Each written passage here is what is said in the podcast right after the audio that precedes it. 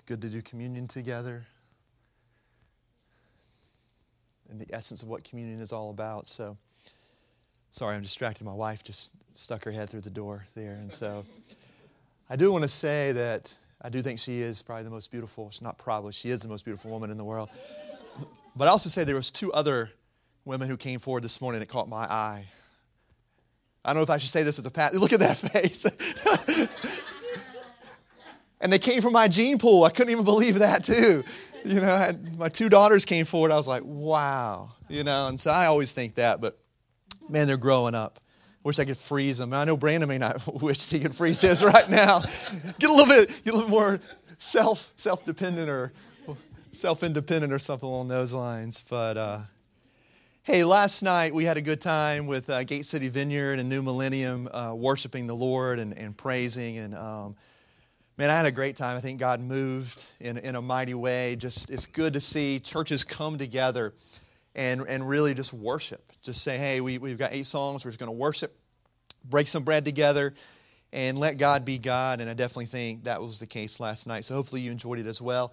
If you weren't there, maybe I should turn around and not look at anyone, right? If you weren't there, I don't know why you weren't there. I'll just leave it at that. So it was really, really good. I know there's reasons why some of you weren't there. But coming out of last night, Pastor Todd and Pastor Wayne and I, we met this week and we were kind of talking, what's our next step? You know, we've been intentional the last year, the three of us, to break bread together, to pray with each other, just to get to know each other and build a relationship along those lines. And so we said, why don't we, you know, bring our families together? And that's why we got together last night to worship together, to do what we're called to do as believers, and that's to give praise and honor and glory to our God.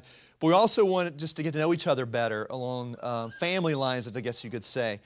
And so we decided to do a picnic at the end of July. So July 29th, you can put it down on your calendar. I know some of you, we know July's a month where people are in and out of town, and we know it's not going to fit in everyone's schedule, but we wanted to go ahead and just throw it out. Burr Mill Park, July 29th, which is a Sunday. We'll just do it after our services that we do in the morning. I don't know the exact time. We also want to put together some committees. Like a food committee, a game committee, different things like that. And so I may ask you if you would join and volunteer to help with that, or if something sparks in your heart and you want to do that as well. But we're just going to take the afternoon and eat, cook out, play games, get to know each other. And if you've been to Burr Mill, which I think a lot of you have, there's 2 shelters kind of by the swimming pool. There's big open field. There's bathrooms are right there. Playgrounds right there as well, so you can just let your kids run, and when they get to the woods, maybe they'll turn around and come back. I don't know if that's the case or not, but there's a lot of fun things to do at Burr Mill Park. And so if you'll open up your Bible this morning, we're going to be in 1 Corinthians chapter 3, and I want to finish what we've been talking about over the last 2 weeks, and I guess today would be the 3rd week, and that's spiritual warfare.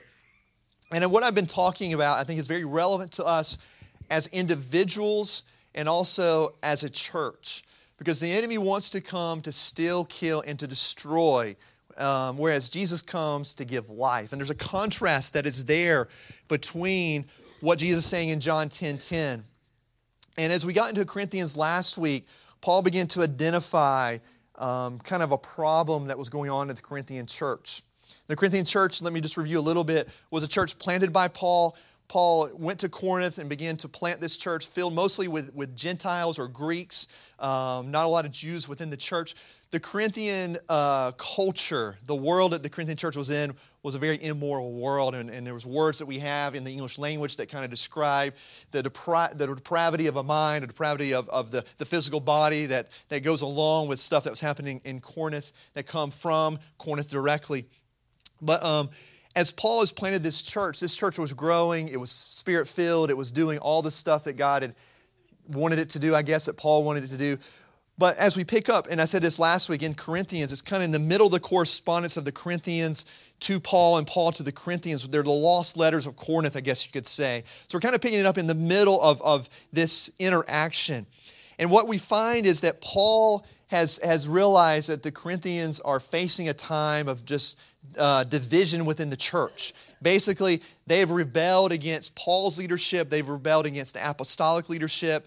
And they basically have subscribed to this idea that wisdom, worldly wisdom versus the gospel, the power of the cross, the power of the gospel is more solid food than milk. That Paul brought spiritual milk in regards to the gospel and the power of the cross and all that. It's for more infants, as the Corinthians would say. And they've discovered something that's more solid food that will feed them, and that's this wisdom. And we looked at, Paul uses the word wisdom, the Greek word wisdom, 26 times out of his 44 times in the New Testament in the first 3 chapters of Corinthians. And what we're talking about is that this wisdom is based on worldly ideas. It's based upon kind of this secularism, this Greek philosophy that, hey, in my mind, because I've been enlightened so much, I know God so well that God would surely be doing this. And it's taken away the foolishness of the cross, that Christ came and He died for us, that He empowers us. And as I said 2 weeks ago when we looked at John 10:10, is that Jesus, the Good Shepherd, operates contrary to the ways of the world. The thief comes to steal, kill, and destroy, but Jesus comes to give life. The thief does this, but Jesus does that. And so this really just reiterates what Jesus has been saying is, hey, the ways of the world will lead to death. It will lead to nothing but bad fruit. And Paul's reiterating Jesus' words that it's the power of the cross, it's the resurrection of Jesus Christ that sets people free. And I think it's ironic that we sang about it this morning. 3 or 4 different songs talked about victory being in Jesus, talking about all our power, all our victory, all that comes. Our God is an awesome God. He's a mighty God. Why? Because He's laid His life down for each and every one of us. So Paul's coming, he's saying, look, you can't buy into this wisdom because your intellect, your knowledge, your worldly ideas, it's just going to lead to that circle. It's just going to lead to death. And we looked a little bit at James, kind of how a thought, once it's conceived, leads to sin, which eventually leads to death. This morning as we get into chapter 3, my Bible, which I think I laughed this week as I opened it up and started looking at chapter 3, says the problem with immaturity. And I'm using the Holman Christian Standard Bible. I think NIV uses division in the church as a title, and there's some other titles. But I thought, how appropriate is this? Because I think the problem with immaturity exists in the church today. And not just the Big C church, but even here at PIC. Because maturity is not always marked by the number of years that you follow Christ. We think I followed Jesus for 20 years, I must be mature. Or I followed for 5 years, I must be mature. And I'm here to say, no, it's not the case. Sometimes we think, our maturity is how many verses we know or how many verses that we can repeat or recite from memory. Or how many times that we've had the microphone in our hand leading worship or doing announcements or greeting at the door. Well, I must be mature because I've been asked to serve in certain ways. But that's not the case. And I think sometimes we have a problem with maturity thinking that we've arrived. In reality, we haven't.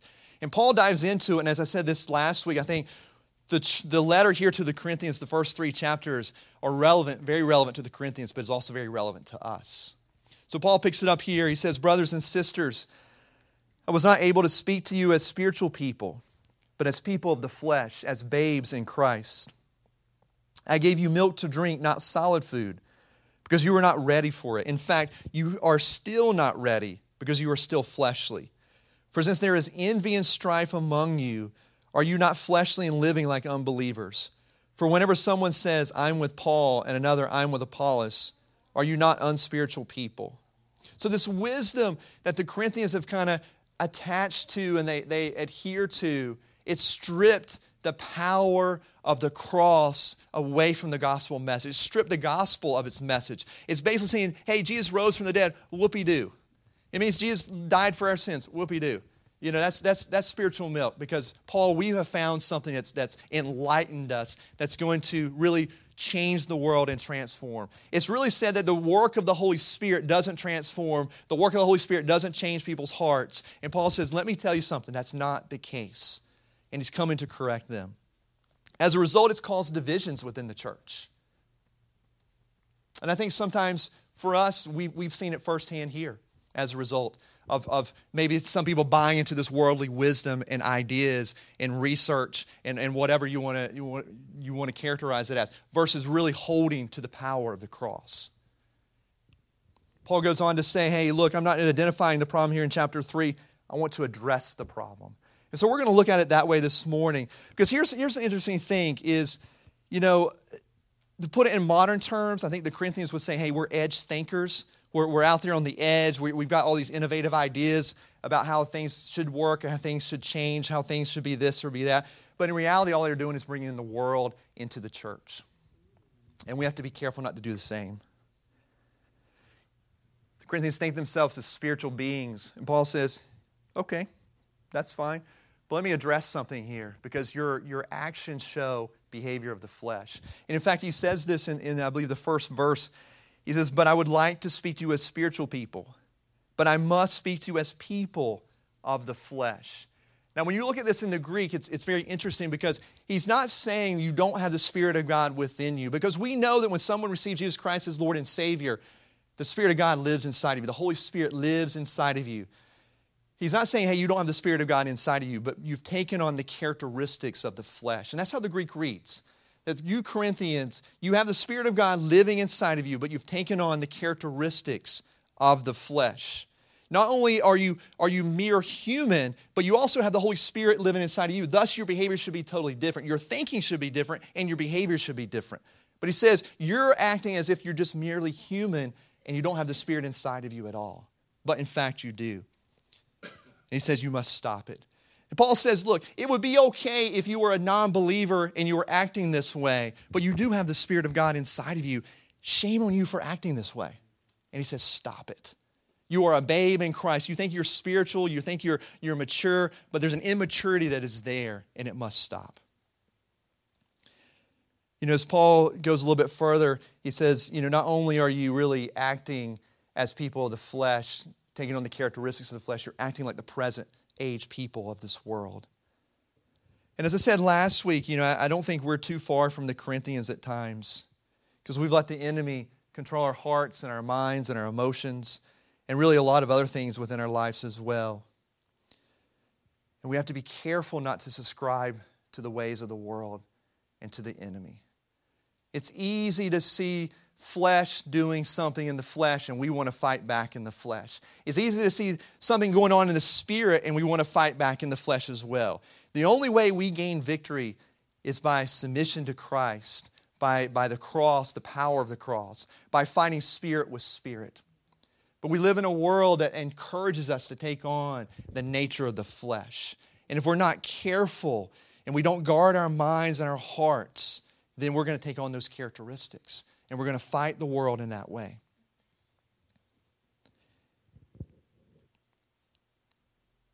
The command is to walk by the Spirit. That's what Paul is saying to the Corinthians. You were walking by the Spirit. But as if you've taken the Spirit of God and you've put Him or the Holy Spirit into its little room of your heart, and you only call upon the Spirit when you need an answer to prayer or when you want a blessing. But yet you're not allowing the Spirit to transform you in the way the Spirit needs to transform you. Transformation is not an easy process. Transformation is not a fun process. Because so many times God's asking us, not so many times, almost every time God's asking us to lay something down, to lay down our own desires, to lay down our own ways of thinking, our own behaviors, all these things that we deem as being correct and being righteous and being right. He's saying lay it down. But some of those things may be that way, and I want to breathe even more life into it. But other times, God's saying, I want you to lay it down because that's not the way I want you to go about it. I want you to fight flesh with the Spirit. I want you to make my name known so that I may receive the glory. And it's hard. It's hard to say, Lord, here I am, transform me. It's a dangerous prayer. You know, there's a lot of dangerous prayers we don't pray. Lord, speak to me, because He might actually speak to us. And then we actually have to do something. Lord, change me. We always say, change the other person. Lord, transform them. Lord, speak to them. Let them know they're wrong. Let them know this. And the Lord's saying, no, what about yourself? You know, the Corinthians were saying, hey, we discovered this great wisdom. And in a lot of ways, they don't disagree with Paul. They agree that there's a problem. There's a problem how the church faces the world. But they've told Paul, look, in our great wisdom and our great worldly knowledge, even though they wouldn't deem it that way, we have the solution to it. And Paul says, go ahead. Go see how that works for you. In fact, it hasn't worked well for you, because the result has been it's created division in the place where there should be no division, that's the church. Now, some of you say, I follow Paul. Some of you say, I follow Apollos. Because you're listening to what the person says that entertains your ears versus listening to the Word of God and to the Spirit of God. And it does the same today. So they wouldn't necessarily disagree, it's just but yet they miss the point. They've forsaken the power of the cross. And many times we forsake the power of the cross. And we talked about this a couple weeks ago, the power of prayer, the power of just coming before the Lord and just praying. Lord, change me, starting with that prayer. Lord, transform me. Lord, do whatever you need to do with me, and beginning to bless and pray for others as well. Letting the living Word of God get deep down inside of us. You know, sometimes we fight the world in ways that we just naturally know because the Word of God hasn't been transformed or hasn't been put into us to allow that transformation to take place. And we fight. And this happens to me so many times. Like I respond to something. The next day I open my Bible and I read and I'm like, oh, that's the way I was supposed to respond. I'm always a day behind. Maybe I should read 2 days ahead and, something like that. But it always seems like it's that way. Paul says, hey, be careful here not to look at the plank in someone else's eye. And in fact, really, the solution to all this is the problem lies within us, within you, and admitting that. It's that self-awareness of saying, God, I'm not perfect. I haven't arrived. I'm a living work because you're continuing to breathe into me if I allow the Holy Spirit to do this. And if we're willing to let the Spirit transform us, continually transform us, then the church goes forth in a powerful way. We go forth in a powerful way. Here's the solution. The good news and solution kind of lies within something we may see as a contrast here, the spiritual milk and the solid food. A lot of times I think when we read this, at least I've read this many times, is that the spiritual milk is in contrast to the spiritual food, because who wants to drink spiritual milk their whole life? But yet we're all here because we drink milk at some point in our lives. Or at least theoretically, the way nature sets up, every mother feeds their young babe through milk. And then as you grow, you're able to take on more spiritual food. But in some ways, you never leave the liquid behind. You never leave milk or Coke or whatever your spiritual milk is in the process, sweet tea. There's always that combination. And Paul doesn't see these two in contrast. Spiritual milk here represents our salvation. It is the simplicity that Paul says, my message is very simple. I didn't come with you in words, but I came with you with a demonstration of the power of God. And yes, you may see it as simple, but it changes people's lives. It allows growth. It brings forth life. The power of the cross is there, and it will always be there, and we must understand that. That is the spiritual milk. Reminds me of the parable of the unmerciful servant. How many times do we come to the table like this morning and say, God, man, thank you so much for forgiving me of all my sin, but yet the way we interact with the world doesn't show our appreciation because we hold this great debt against others. It's this idea that, hey, God, you have really laid your life down for me, and I'm so grateful for that.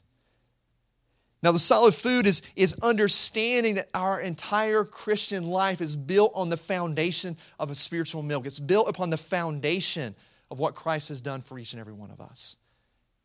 That He called us and that we responded by faith. That He's made us righteous, not of our own works, but because we simply believe. Nehemiah says this, and this is really where I want to encourage us. He says, the joy of the Lord is my strength. The joy of the Lord is our strength. Did I give you the right verse? I don't think so, right? I don't think that was it. I think it's Nehemiah that says that, right? Is it chapter 6? All right. I just wrote it down off the top of my head this morning, so I should have looked it up. I made 2 mistakes this morning. Talking about other women in the church. You got it, though. But the joy of the Lord is our strength. Think about that for just a second. Now, I'm not into all hype. I'm not... bouncing off. I had Brazilian coffee this morning. I'm a little bit jittery for some reason. Thanks to Dahmer's bringing this, and we were out of coffee. And don't tell Carrie I slipped in Brazilian coffee. Of course, she might figure it out a little bit later. But I'm a little jittery this morning. But, it's not about getting amped. It's not about, being up on a mountaintop and yelling and screaming. That's not joy. The joy of the Lord is built upon knowing what God has done for each and every one of us on the cross. The joy of the Lord is that God died and laid His life down for me and you so we may have a relationship with Him. Strength is equal to our amount of joy. When we ponder upon what Christ has done, and there's a joy that comes forth, an eternal joy that's deep within our soul, there's a strength that comes with it. It goes back a lot of times to identity in Christ and who we are in Christ. Joy is also being able to receive who we are, that we're a child of God, that we're His workmanship. Where there is no strength, usually there's no joy, if you think about it. And where there's no strength, a lot of times we begin to try to fight in our own strength and try to make things work in our own way. And that's the essence of what Paul is saying. If something is cut in on you, you Corinthians. You were walking in your faith. You were running in your faith in the way that you should. The church was growing. People's lives were being changed. Your own life was being changed. And something cut in. And you begin to subscribe not to the power of the cross, but to this worldly idea of wisdom. This idea that what I have given you, what God has given you, is just mere spiritual milk. And I have something that's spiritual food that's going to make me buff and strong. And I'll be able to take on the world. And Paul says, no, there's a blind spot there. There's a blind spot there that we must overcome. The joy of the Lord is our strength. 8:10.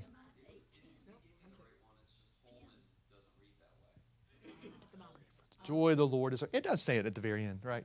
I was right. Well, only one mistake this morning. Yes. One mistake that I admit to. I probably already made 20 or 30 other ones. But the joy of the Lord is our strength. Look, church, if we're going to fight the enemy, we have to understand, one, that the enemy is a spiritual enemy. The enemy is not the things we always see. That's the manifestation of it. The way we fight many times, if not all the time, starts at the cross. It starts by coming before the Lord and saying, Lord, here I am. Lord, here's what I'm feeling. Lord, here's what I see in reality. Lord, speak into this. And the Lord will take His little knife, or big old knife as a surgeon, and begin to cut things away in our own hearts. You know, begin to piece things into our hearts. That's called purpose and calling. And He'll empower us through the joy, the eternal joy of knowing Christ as our Lord and Savior, and the identity that we have in Christ. And He'll send us back out into the world in the way that we should be the light in the world. Too many times we fight each other. It happens so much, so commonly within our common relationships, usually within the family. You see it in marriage, or you see it among children, you see it among parent and child. Some of the ways that we go about, because we're so comfortable with each other, that we don't have this, not necessarily a guarded wall, we shouldn't necessarily have a guarded wall, but we're just like, just throw it all out. Let's just get it all out because now I feel good. And sometimes we just need to go in a different direction. It means many times we die to ourselves. That's the essence of following Christ, that we are to die to ourselves and then take up our cross. Paul tells the Corinthians, hey, the joy of the Lord is your strength, remembering what Christ has done for each and every one of us. And I want to encourage you in the same way. Stop fighting flesh with flesh. Stop acting like the world. Stop taking on the characteristics of the flesh and those of the present age and begin to fight the Spirit with the Spirit. We sang about victory. Do we believe that? Do we believe that Jesus is the victory, the complete, total, absolute victory? Then it should manifest in the behavior that we show forward. It means that we react. It doesn't mean that we don't say things. It doesn't mean we don't do things. It means we allow God to empower us to do those. Let's pray. Lord, thank you so much for just worshiping you today. Thank you, Lord, that the victory does truly lie within you. Lord, we thank you that you are mighty. We thank you that you are Lord God Almighty, but yet you call us friend. Lord, I thank you for the empowering of the Holy Spirit. And Lord, may we just continue to have your Spirit living deep, deep inside of us. Lord, help us not to limit your Spirit in any way, but Holy Spirit, transform us, work upon us.